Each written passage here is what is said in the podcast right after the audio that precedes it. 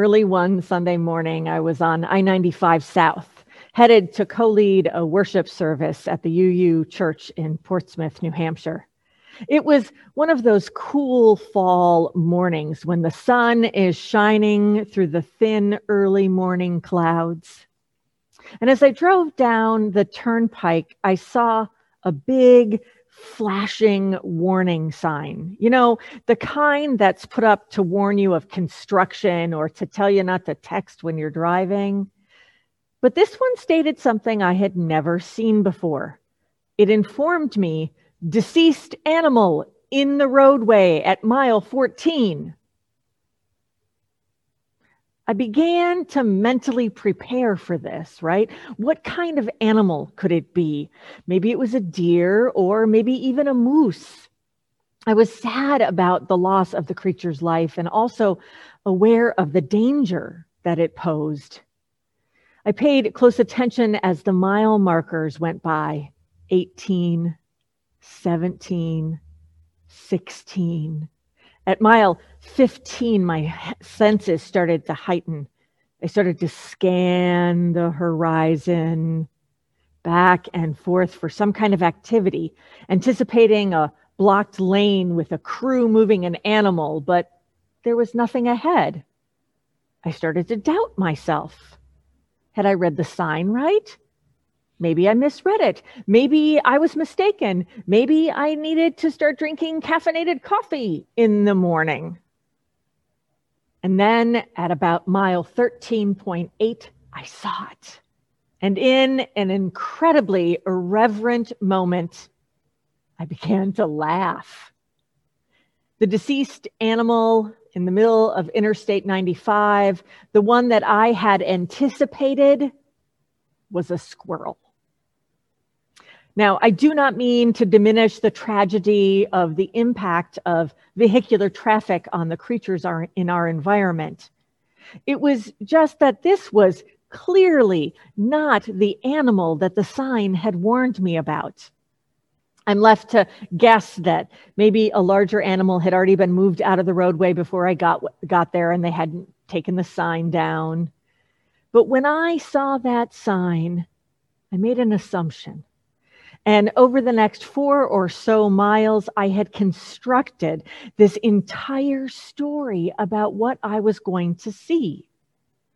I was coaching myself on how I was going to deal with it. I was ready to slow myself down and possibly move over and maybe even feel some distress about the accident because I had seen the sign and I was ready to respond. So, no, I wasn't laughing at the squirrel in the road. I was laughing at myself. You know, signs can play an important role for people. We look for literal or symbolic indications or even hints to help us understand our lives, to give us direction, to give us hope in our darkest moments. We want to find some sort of explanation or give us some broader sense of understanding about what this life is all about. We long to know if we are on the right or the wrong path. We live by signs to let us know if we're heading in the positive direction, like a good grade in school or a promotion or a raise at work, or a friend who calls you up just out of the blue to say hi and lets you know that you matter. We look for signs when we're trying to make decisions about the next steps in our life. Maybe you've said it or heard it, someone else say it. Ah, it's a sign. It's a sign when something coincidental happens or a whole day goes really well or really bad. Sometimes we think it's a sign. And though it doesn't tell the whole story, a sign may be just that little nudge that we need, that reassurance that we crave. It can allow us to keep going or to check ourselves, to recalculate and head in a totally different direction. Now, in a sermon by W. Frank Allen, he talks about how we live by signs even more when we're in times of despair or difficulty, in times when life seems to be offering up defeat or victory. We look for signs that reveal what's really possible and what we're capable of as people and as a community. All of this has me wondering what is this all about? What is it that causes us, that causes myself included, to look to things like some of the methods that were talked about earlier for reassurance? This desire to know is as old as we know. It's found in many ancient texts and stories. Frankly, a search found that there were 96 references to sign in the Bible and 101 occurrences in the Quran. Countless therapy sessions, millions of hours in study and prayer, oh, so many long walks, all focused on trying to satiate our need to know. And we, as Unitarian Universalists, are not immune to this search. We can find it, in fact, in our fourth principle, the free and responsible search for truth and meaning.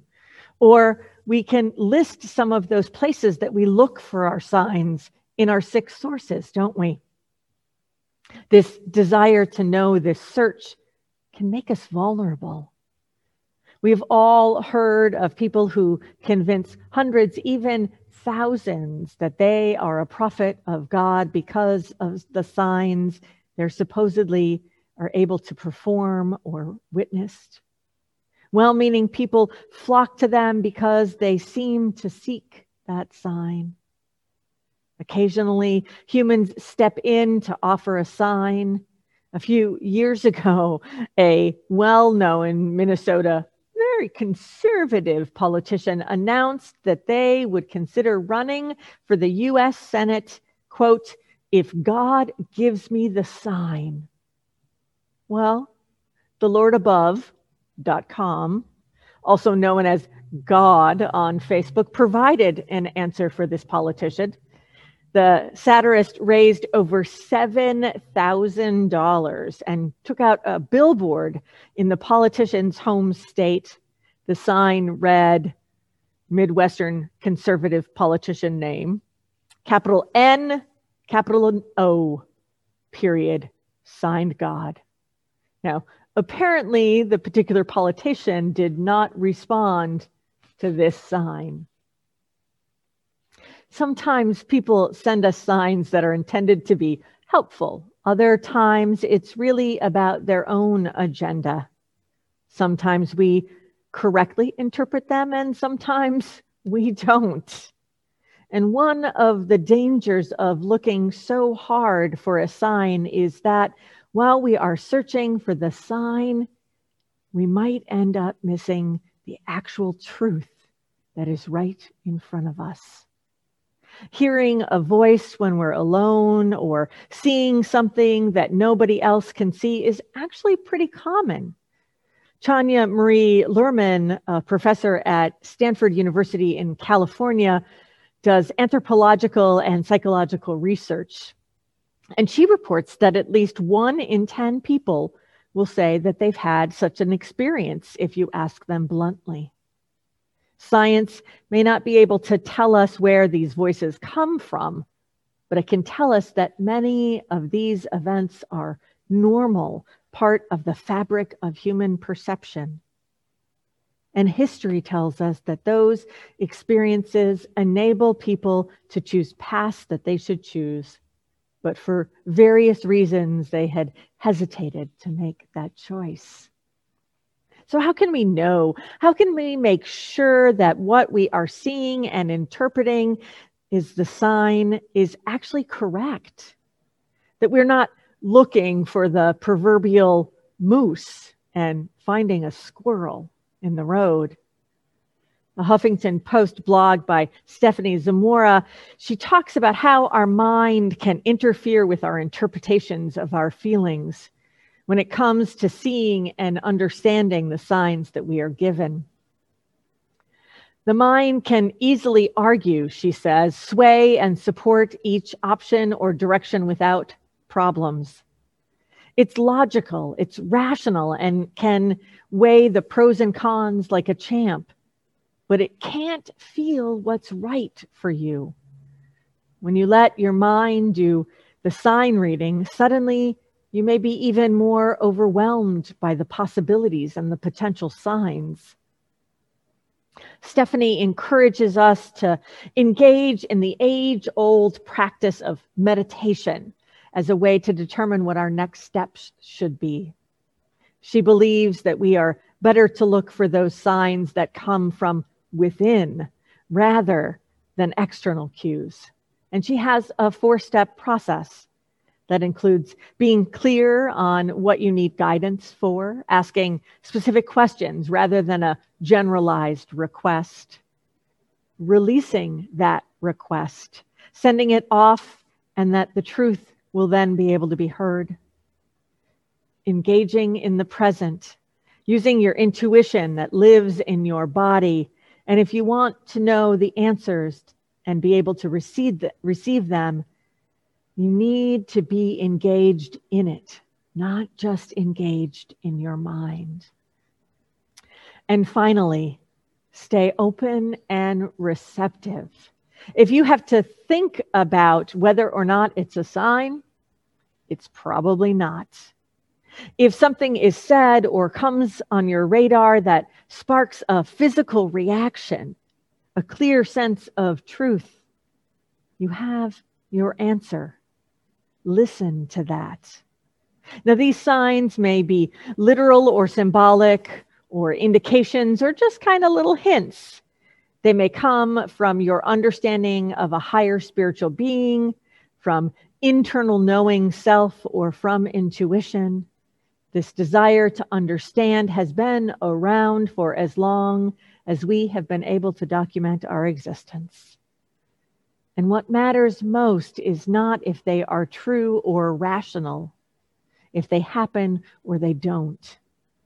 What matters is that they help us understand our lives, to give us direction and give us hope in our darkest moments. How we choose to use these signs is completely up to us. Blessed be and amen.